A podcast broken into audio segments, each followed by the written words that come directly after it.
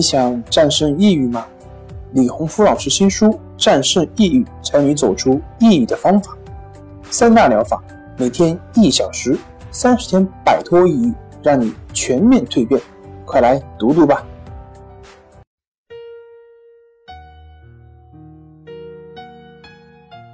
病友的深夜独白，你能看到自己的影？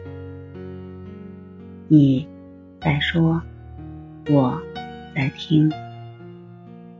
如果你想和我聊聊你的故事，请添加微信 s u 九九一二三四五六七八九。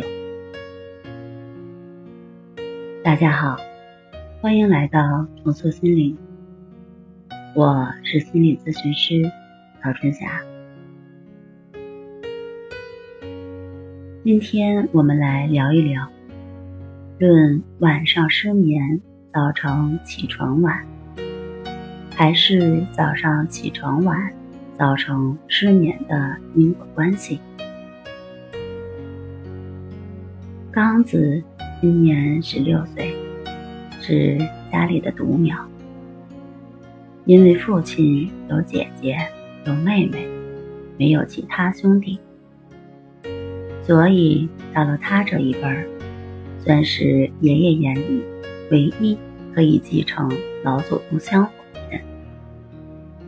从小对他非常的宠爱，要什么给什么，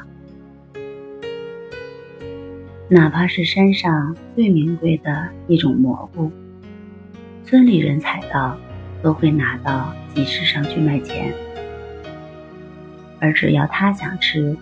爷爷会毫不心疼的弄给他吃，别人看着可惜，爷爷却摆着手说：“钱算啥？再多钱也不如大孙子身体金贵。只要对身体好的东西，咱们都不卖，留着吃，长身体呢。哪怕他小时候淘气。”摔碎了奶奶陪嫁的两只胆瓶，奶奶也只是看着那东西叹了一夜的气，没有舍得打他一下。前几年家里承包了几个荒山，种满了果树，现在又到了结果期，每年都能卖个好价钱，日子好过了。在他十五岁那年。为了让他有更好的学校去读书，家里在县城买了房子，上学下学再也不用走山路，学校还有食堂，中午也不用再跑回家，条件比以前好了很多。按说读书的条件好了，他应该努力去读书了。谁知在学校没去一个月，回来和家里说自己不想念书了。学校的同学都看不起自己，不愿意和自己玩。父母本想反对，但爷爷见不得孙子受委屈，说：“不念就不念吧，家里祖祖辈辈都是农民。”没有考状元的，不是也照样过日子？家里日子也不愁，还去学校受那气干啥？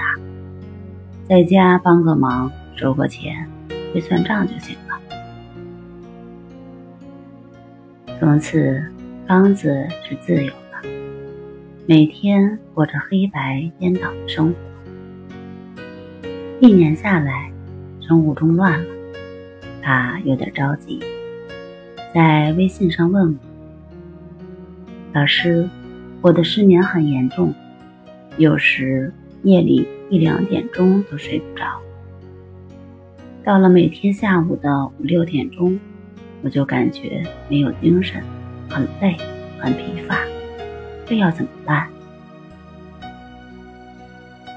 我问：“你每天早上一般几点起床？”他想了想说：“早的时候九点半吧，一般都是十点多钟。好吧，我苦笑。如果我每天早上睡到十点，到晚上我也会失眠的。他说：“不是啊，我是因为晚上睡不着，所以早上才起床晚的，这是因果关系。”的确是因果关系，只不过这种因果关系在《黄帝内经》中是这样描述的。久视伤血，久卧伤气，久坐伤肉，久立伤骨，久行伤筋。